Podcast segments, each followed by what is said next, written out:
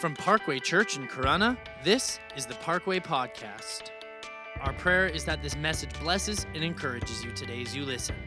If you would like to know more information on who we are as a church, you can visit our website, weareparkway.com. Ruth chapter 4. If you have a Bible, you can turn there. It will be on the, the screen as well. Ruth chapter 4, we're going to read verses 1 through 10, I believe. Meanwhile, Boaz went up to the town gate and sat down there just as the guardian redeemer he had mentioned came along. Boaz said, Come over here, my friend, and sit down. So he went over and sat down. Boaz took ten of the elders of the town and said, Sit here, and they did so. Then he said to the guardian redeemer, Naomi has come back from Moab, is selling the piece of land that belonged to our relative Elimelech, her husband. I thought I should bring the matter to your attention and suggest that you buy it in the presence of these seated here and in the presence of the elders of my people. If you will redeem it, do so. But if you will not, tell me so I will know, for no one has the right to do it except you, and I am next in line. I will redeem it, he said. Then Boaz said, On the day you buy the land from Naomi, you will also acquire Ruth the Moabite, the dead man's widow in order to maintain the name of the dead with his property. At this, the guardian redeemer said, Then I cannot redeem it because I might endanger my own estate. You redeem it yourself. I cannot do it. Now, in earlier times in Israel, for the redemption and transfer of property to become final, one took off his sandal and gave it to the other. This was the method of legalizing transactions in Israel. So the guardian redeemer said to Boaz, Buy it yourself, and he removed his sandal. Then Boaz announced to the elders and all the people, Today you are witnesses that I have bought from Naomi all of the property of Elimelech, Chilion, and Mahlon. I have also acquired Ruth the Moabite, Mahlon's uh, widow, as my wife, in order to maintain the name of the dead with his property, so that his name will not disappear from among the people or his hometown. Today you are witnesses. So we've been hanging out in. Uh, in, for four weeks now in the book of Ruth in a series called Hope is Here. Uh, the book of Ruth is in the Old Testament right after the book of Judges. And we, we landed here in the book of Ruth because for whatever reason, I just felt tugged towards it. As we were sitting down, and I was, as I was sitting down and praying through uh, what, we would, what we would be looking at in the message calendar, I just couldn't get away from the book of Ruth. And I like going through books personally it's just a, a, preference of mine. I like going through books because one especially narratives especially story ones because i feel like as people we engage with story really easily and so we can often find ourselves getting getting into the story. I also think it gives us a, a really good picture of what the whole book is, is like. So my hope is that if you've been here for the last four weeks and tracking along you actually got a little bit of a picture of what the book of, of ruth is like. Ruth is a, a story of hope from a hopeless situation it's found in the time of Judges when everyone did what was right in their own eyes. Uh, we were driving the other day. I think it was just me and Eli. Maybe I was picking him up from school. But he says to me, he's like, I was watching a show the other day, Daddy, and it ended with to be conbo or something like that. And I remember saying to him, I, I thought, well, do you know what? That probably said to be continued. And then I explained what that meant, thinking that the conversation was over. He says, No, I don't think that's right. And so I said, no, it, it, this is what it means. And I explained to him again. He's like, no, it should say to continue. That's, that's wrong. I, I think I'm right here. And I was like, I was like, whatever, okay. But, it, but, but in his mind, his thinking was right. In his mind, his thinking was right. And that's the people in the time of Judges. They were doing what was right in their minds. They were doing what was right according to their own mind. God's people, the Israelites, had turned from the Word of God, from the law, and now they're living how they felt. Judges chapter 21, verse 25 says, In those days, Israel had no king, and everyone did as they saw fit. Now, it's really easy for us to point the finger at somebody else. Actually, these last three weeks up until today, I've said, Doesn't that sound a little bit like where we're living right now? I've pointed the finger somewhere else. It's really easy to do so. But do you know what, as Christians, we can even find, as believers, as followers of Jesus, we can actually find ourselves um, living this way? That instead of living according to the Word of God, instead of following and obeying what the Scriptures declare and the principles taught in Scriptures, we, we follow our own preferences. Look at somebody and say preference. We make decisions based off of, of logic and reason and preference and desire and what we deem to be right, as opposed to actually foregoing ourselves for what the Word of God says. I came across a, a, a it was on Instagram, for those of you who don't know what Instagram is, it's a social platform. And it was a picture of someone like a speaker of some, some sort, some sort of Christian speaker that says, anyone who tells you to deny yourself is, is unbiblical or against God. But you know what Jesus said? Jesus said, You must deny yourself if you're to come after me. Not Paul the apostle, not one of the disciples, right? Not some prophet in the Old Testament, not some preacher, not some Christian. Jesus said, If you want to be one of my followers, if you want to come after me, you must deny yourself. You must deny yourself. I've been trying to deny myself sugar lately, and it's been really hard because I like sugar. It's been, been really hard. Deny yourself, which means I want to do this. This is my preference. This is my desire, but it's not right. And so I'm going to deny myself and follow what the Word of God says, what is necessary, make the sacrifices to be more like Jesus. But the story of Ruth was happening in a time when people weren't denying themselves. They weren't living according to the word, they were living how they saw fit. And so one family found themselves in this very tragic situation of loss. If you're with us, you know, of suffering stemming from one man's decision to leave God's country, the promised land, to, to instead of turning to the law, finding hope in the law, instead of holding out and waiting for God to, to allow this famine to end, he took matters into his own hands, did what was right in his mind, and he left the land to go to a different land where there were foreign gods. Well, he dies, and then his sons die, and now Naomi, his, his wife, is left with nothing. And Ruth, his daughter in law, is left with nothing. Just the two of them in a hopeless situation. But then they happen upon hope.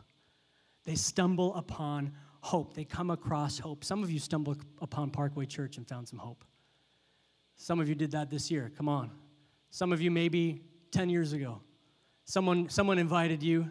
So you were in a situation, you were in a dark place. Maybe not. Maybe you're just living for yourself and some say, hey, you want to come to church on Sunday? Just an invitation. You know, more people will come to church because of an invitation than anything else. Like, we can have a, a nice little fancy sign out there. We can hand out door hangers, which we'll do again. We can post it on Instagram and Facebook. We can do all the promo. More people statistically will come to church because of an invitation. Somebody got an invitation, you got hope. They stumbled upon hope. Ruth and, and Naomi stumbled upon hope. Ruth was going to glean in some fields to find some food, and she stumbles upon the, the field of Boaz, an older, wealthier man of character. Turns out he's a guardian or kinsman redeemer. He's one who has a responsibility, or one of them who have a responsibility to actually help those in his family line um, when they're in place of need by either keeping the property in the family or, or helping by, by providing an heir to the family name. So he provides for them. He says to Ruth as they're gleaning, Hey, keep getting, come back. If you're safe here, come to my field, glean as much as you want. When you're thirsty, get a drink. This is a safe place. This is here for you, right? But then Naomi and Ruth, if you were here last week, they get a little hope now. They're in a hopeless situation, but, but a little hope can do a lot in a desperate situation. And so they got a little bit of hope in their hearts, and Naomi's got a plan.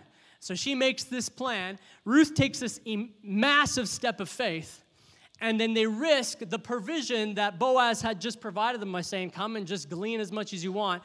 And Ruth proposes. Do you remember that? Do you remember how the proposal went? She shows up in the middle of the night, he's sleeping. She uncovers his feet and lays down at his feet.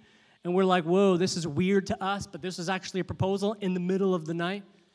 Now, now Boaz, the amazing thing about Boaz is he's in. He's all for this, but he does it according to God's law. Now, here's where I, I want you to pay close attention, right?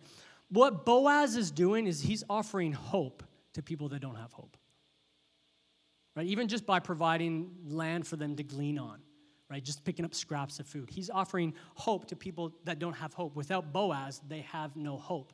Without a kinsman redeemer, they have no hope. They have no future. They're just done. But he's in this. He's in this. He's in this. And he does it not according to his preference. He does it not according to his desire, but he does it according to the Word of God. He chooses purpose over preference, which, when you think about it in this story of Ruth, is contrary to how everybody else is living in that time. Because everyone else is living how they saw fit, what was right according to their own mind. Boaz could have been like, Yeah, I'm in this. Let's get hitched. Let's get married. Let's do this right now. I'm a kinsman redeemer. It's going to help you. Win win. You know, nobody needs to know there's another guy in line, but that's okay. We'll both come out ahead. Yeah, that's his preference. I'm in. But he does it according to the law. Does it according to law. I think we need more people like Boaz. I think we need more believers who are willing to risk living differently for the sake of the gospel.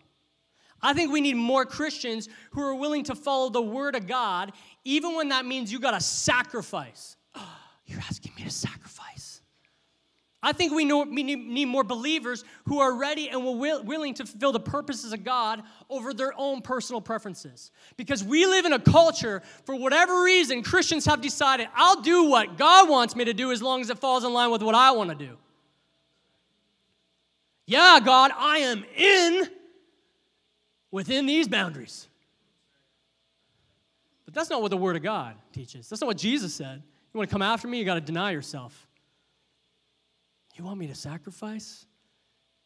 You want me to give up my time? I don't have a lot of time. And we reason in our own mind, right? We make logical conclusions. This isn't going to work for my life. It doesn't fit in with my what I'm doing. We need more people like Boaz. See, you got preferences. You have preferences, but you also have a purpose. There is a reason that you were made.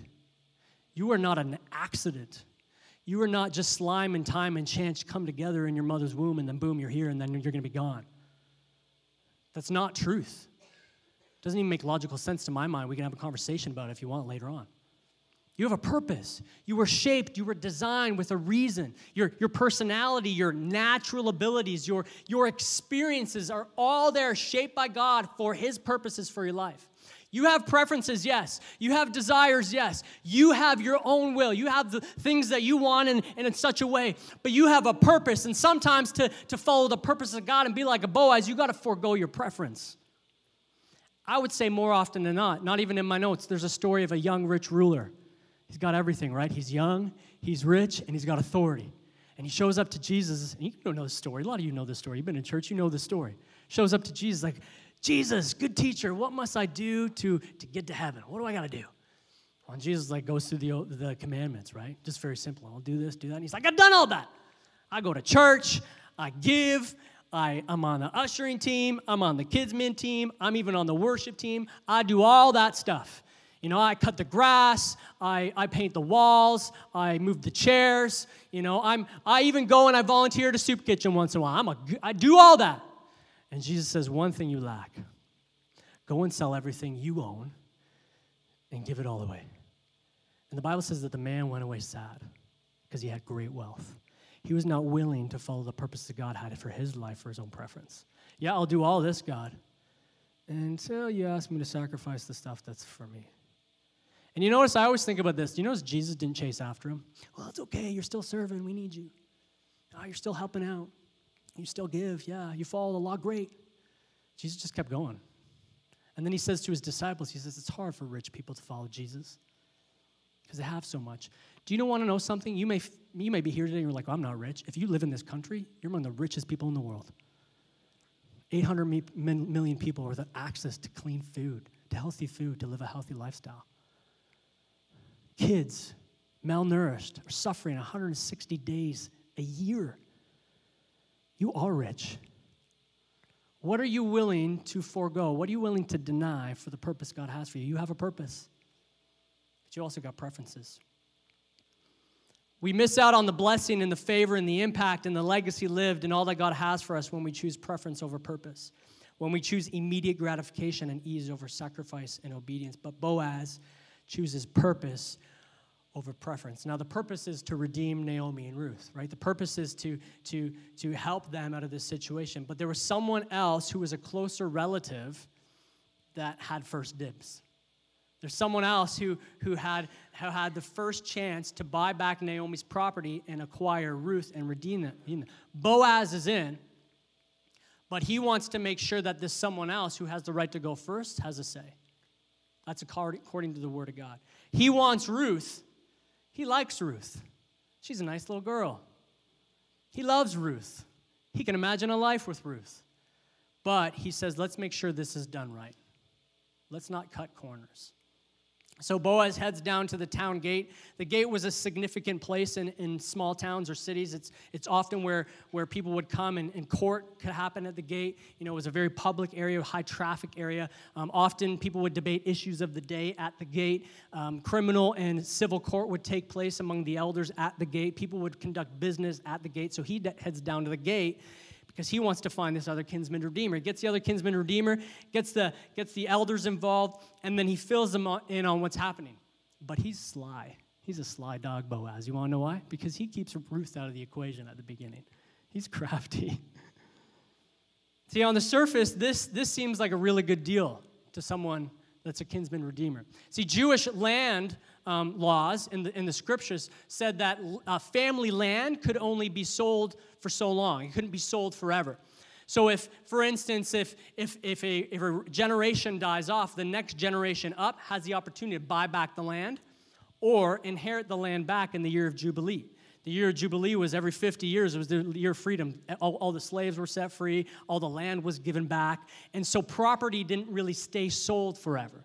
But this seems like a pretty good deal because Naomi doesn't have any, any descendants, right? She has no heirs. And so for someone acquiring this, he can be like, yeah, okay, I can buy the land, and then when she dies off, there's no heirs to buy it back. I don't have to give it back. My property increases. So to this kinsman redeemer, this, this guardian redeemer that's just been presented with this offer from Boaz, he's like, yeah, win-win. I get property, I get property. This fits me. This benefits me. I win in this situation. But there's a catch. Oh, you also get Ruth, the foreigner, to be your wife. And you're responsible to carry on the family name, so you got to provide her with an heir. You got to raise a child. Oh. It's like the fine print in an agreement, right? You know when some things are too good to be true? You ever been there? Like my like my skeptic alarm just goes off when something's too good to be true. I'm like, nah, I don't even buy it. Even if it is good, too good to be true, like this is just good. This is a good deal. There's no catches whatsoever. I'm just like, I can't do it. There's something. There's a fine print I'm not reading somewhere. This is the fine print. There's there's a wife involved. And so so he's willing, he's willing to do this for his own preference. He's willing to do this when it benefits himself, but the moment there, there's a wife involved, the moment there's a child involved, he says, Nah, I'm not willing to do this. Listen, this is not a good deal for anyone who's in it for themselves. Boaz doesn't come out ahead. Boaz's land doesn't increase because the land belongs to the heirs. That the child that Boaz later has with Ruth doesn't even carry on his name. He doesn't, he doesn't win in this, but Boaz, on the other hand, is willing to pay the price. Boaz is willing to make the sacrifice. He's willing to choose purpose over his preference. So Boaz and the, and the Redeemer at the gate, they seal the deal with this Hebrew flip-flop exchange, right? take off their flip-flops. Here you go. You don't need a handshake or a signature, you need a flip-flop. That's what we should do these days, right? Someone goes to shake your hand. Where's your flip-flop, dude? Give me your flip-flop. That's when a deal is real. When you're willing to sacrifice your Jordans or something, give me your shoes. That's when I know you're in this. So they, so they, so they make this deal, and now it's, now it's Boaz's show. He's all in, right? And he buys all, and he restores all, and he does it for the purpose of keeping the name of the dead alive. He does it for the purpose so that the name of the dead will not be cut off. Uh, Naomi and Ruth will not die off, die off, but they will live on. And he does this publicly. He does this publicly before witnesses, shamelessly identifying himself with the foreigner Ruth. Remember, she was a foreigner and the tragic Naomi. Why? Because he loves her. Because he loves her. I'm willing to choose purpose because of love. I'm willing to choose purpose because of love. Now, if this doesn't scream Jesus to you, let me tell you, this is Jesus. This is Jesus. Boaz is like Jesus. Jesus, like Boaz, came and lived according to the scriptures he fulfilled the law. What we couldn't do, he did everything according to the rule book. Jesus, like Boaz, was willing to pay any price because of his love for you. Didn't matter what it cost him, you were worth it, even if it meant his death. Jesus, like Boaz, before witnesses, publicly paid the price to redeem us, even if it meant his humiliation. Even if it meant that people looked at Jesus or people looked at Boaz and scoffed. Jesus, like Boaz, paid the price so that those dead in sin, us, eternally hopeless, hell bound, yes, I said hell in church, hell bound, will not die but live. Jesus, like Boaz, was our only hope. Because without Jesus, we would have been lost, we would have been broken, we would have been in sin, we would have been eternally hopeless. No one else was willing, no one else is stepping up, no one else could step up. Jesus, like Boaz, who stood before the elders, Jesus stands before God as our high priest, saying, I paid the price, their sins are covered. It's done deal. He's constantly handing a flip flop to God. It's a done deal. It's not actually handing a flip flop. Maybe it is, I don't know. Do they wear flip flops in heaven? You're like, what? Sorry, I'm just, I'm getting excited. Jesus, like Boaz, listen to this, like Boaz did, he identifies with you. He identifies with you and makes you a co heir with him. I identify with you. I'm taking your sin to the cross. I'm taking it. And you're going to get what I got. Come on, people. Without Jesus, we have no hope. Hope is here, and it's Jesus. When you look at stories throughout the, throughout the Old Testament, you got to look through the lens of Jesus. I was talking with someone a few weeks ago, and they say they're saying how some people say to stay away from the Old Testament. Don't. Just look through it through the lens of Jesus, because everything in the Old Testament speaks of Jesus. Everything. Jesus was walking along the road after he had he had resurrected from the dead. He was dead and now he's alive, which is crazy, right? That's why we believe in him. That's why we have hope in him because he's alive, church. We should get excited about that. Jesus was walking along the road with a couple disciples, and it says that he explains everything in the Old Testament, uh, all the thing in the scriptures with the law and the prophets concerning himself. Can you imagine that conversation? Hey, you know that story of Boaz and Ruth? You're Ruth, I'm Boaz. Hey, you know that story of David and Goliath? Yeah, you're not David. I'm David. I stand before your giants. You cower and feel like the army. Can you imagine that conversation? It's said that the, the greatest ambition of any violinist is to play a Stradivarius.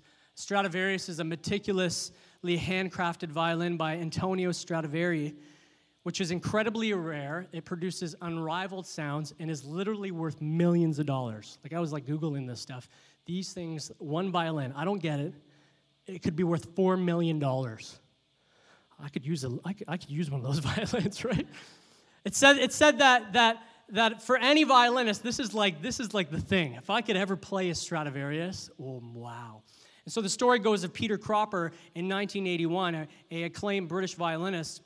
London's Royal Academy of Music offered him a 258 year old Stradivarius to play for a number of concerts that he was going to be playing at.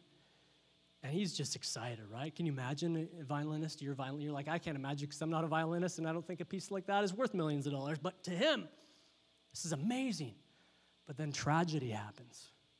He steps out on the concert stage, he trips, falls on the violin, and snaps its neck. Millions of dollars. The unimaginable.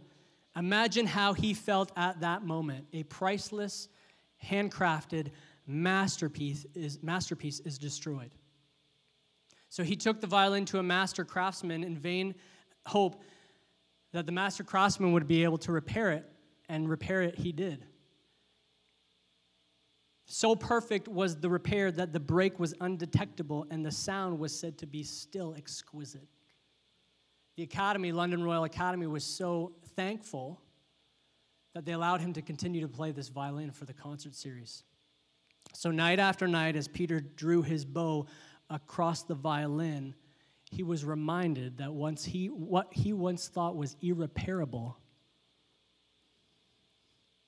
was put back together perfectly by a master craftsman. Do you know, church, that in Jesus, if your hope is in Him and you're walking in relationship with Him, you've been fully restored by the master craftsman? You've been redeemed. In Jesus, you've been taken from hopelessness to hope, from brokenness to blessedness. This is the story of Ruth, but it's our story. Jesus, like Boaz, offers hope in hopelessness, saying it's not always going to be this way. You know, sometimes we're still living in the middle of the story. You're looking at your situation and you have yet to be feel like you've been redeemed. You have yet to see the hope out of it. You're in the middle of the story. God says the victory is yours. You know, sometimes we got to look at the enemy and we just got to remind him that he's lost.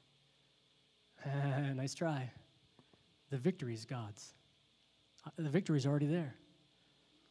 One day, even though you may find yourself in difficulty, one day you will not if you have Jesus, because you are a co heir with Christ to eternal life, because of the cross.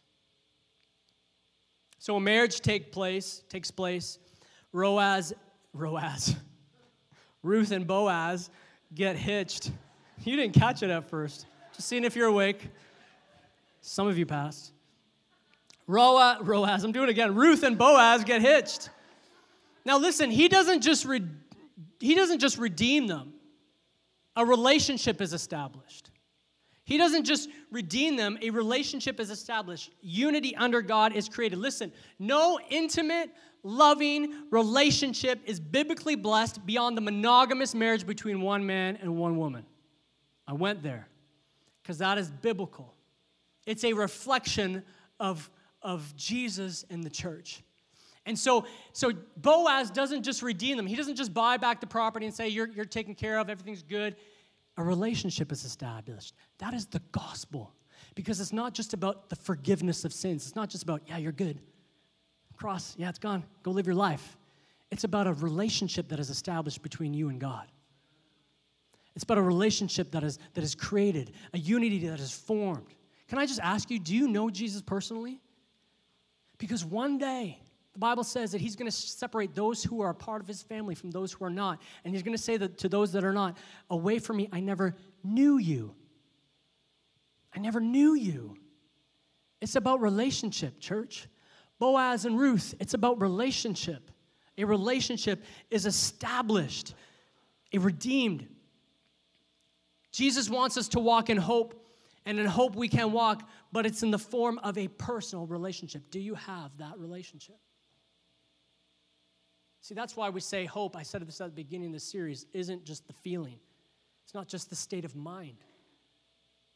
Because sometimes when you're in a hopeless situation, it's hard to find that hope, the feeling that, that Naomi and Ruth had once Boaz allowed them to glean the field. It's hard to find that. That's why it's found in a person, in the relationship. Because when you're not hopeful, you can look to the relationship and see the hope. I see the hope. So they're married. They have a boy. They name him Obed, which is a cool name. What does Obed represent to Naomi and Ruth? Nice little baby that they get to take care of and raise and carry on the family name. Everybody loves babies. Some of us love babies. Some of us are like, I don't want a baby near me. yep. It's legacy restored. Legacy restored.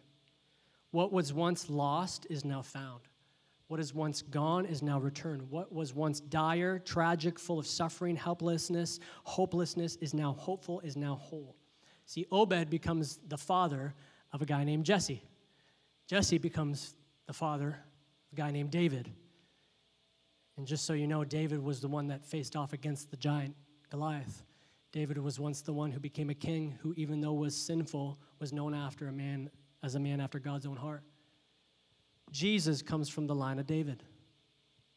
So, so God takes a hopeless situation and he uses it to usher in the Messiah. Wow. Wow. Do you know what this tells me? This tells me that God can take your suffering, He can take your hardship, he can take your difficulty, He can take what you're going through. He can take your uncertainty. He can take what, you're, what you've lost. He can take your brokenness and He can turn it and use it for your good and for His glory. That's why Paul says, I read this at the beginning of the series, Romans chapter 5. He says, We glory in our suffering because we know that suffering produces perseverance, perseverance, character, and character, hope.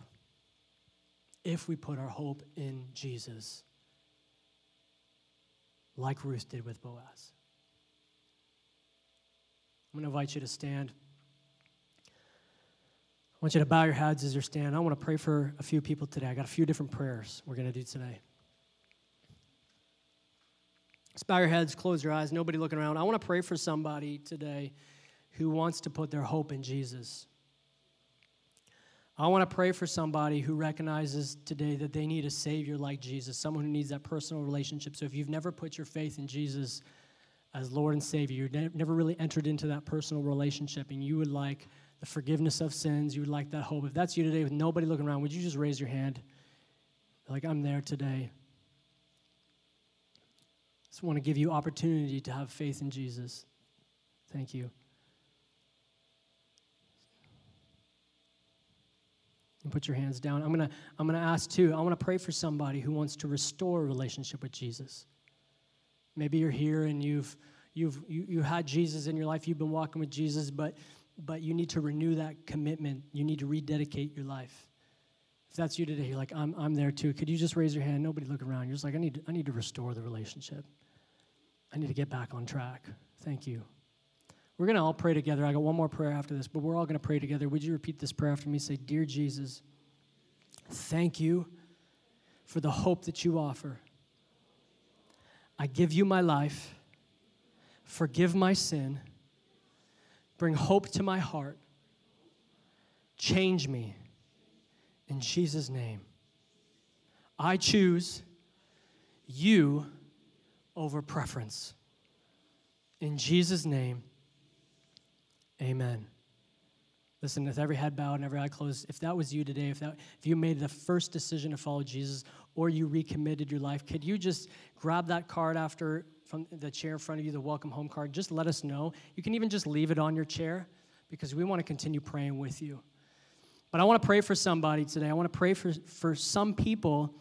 Maybe we've been walking with Jesus we have that relationship, we have that hope, but we've been choosing purpose over preference.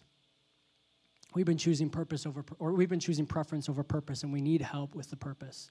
We've been choosing our own desires and our own and our own will, and we've been living according to our own mind, what is right in our own mind. We're like, do you know what? I could use some help. I could use some strength. I could use some clarity. If that's you, could you just raise your hand? Thank you. Thank you. Thank you. Father God, you see every hand that was raised today. Lord, you know every heart. You know those, God, who committed their life to you today. Lord, you know those who recommitted their life to you today. Lord, I know that you restore relationship. You bring us back in unity with you. Thank you for the hope you offer. And Lord, I know that you call us to a higher purpose. I know that as we live for you, we're called to, to, to live for you and not for ourselves. And so you've seen, God, us this morning, who, God, for whatever reason, we've been choosing preference over purpose, but yet something's tugged our heart this morning. Holy Spirit, you've spoken to us. I pray that you would help us choose purpose over preference. Lord, that you would give us the strength. You would give us the vision. You would give us the passion. Lord, you would give us the, the, the boldness, the courage to make the sacrifices necessary to deny ourselves in order to follow your purposes. Lord, this is difficult. As we've talked about, we talked about in, in pre-service prayer, we talked about in, in, in, our, in our rally a little bit, Lord, that, that comfort is provided when we're in uncomfortable situations. So I pray that as we make sacrifices, as we deny ourselves, Lord, that you would provide us with a comfort to know that we're on track. And God, when we veer off track, when we begin to slip and choose preference over purpose. I pray in the name of Jesus, Lord, that you would convict us and you'd remind us that we were not bought with a big price so that we could live for ourselves, God, but we are called to live for you and your purposes in the name of Jesus. God, we give you glory. We give you glory because, God, as we're called to live for that higher purpose, Lord, as we're called to live for your purposes, not for ourselves, God, we are co heirs with you. We are co heirs and we have access to eternal life. We are no longer gripped by slavery to sin, but we've been set free. So help us to live in our freedom for you in Jesus' name. God, we love you. God, we bless you. Thank you for the story of Ruth. More importantly, thank you for your faithfulness and the sacrifices you make and your love for us to redeem us. In Jesus' name. And everybody said, Listen, really easy statement, harder to live. When you walk out these doors today, and when you go to work tomorrow, and you interact with your family later on over dinner, choose purpose over preference. Choose to be like Jesus. It's, it's, it's a choice that's not based on how you feel. Because if, if it was based on how you feel, you wouldn't do it. You wouldn't. And we're all probably going to fall short. Me too. We're all going to, at some point, choose preference. We just need to remind ourselves I need to choose purpose. I need to choose to go against what I feel right now choose purpose over preference. Amen? God bless you. We'll see you next week.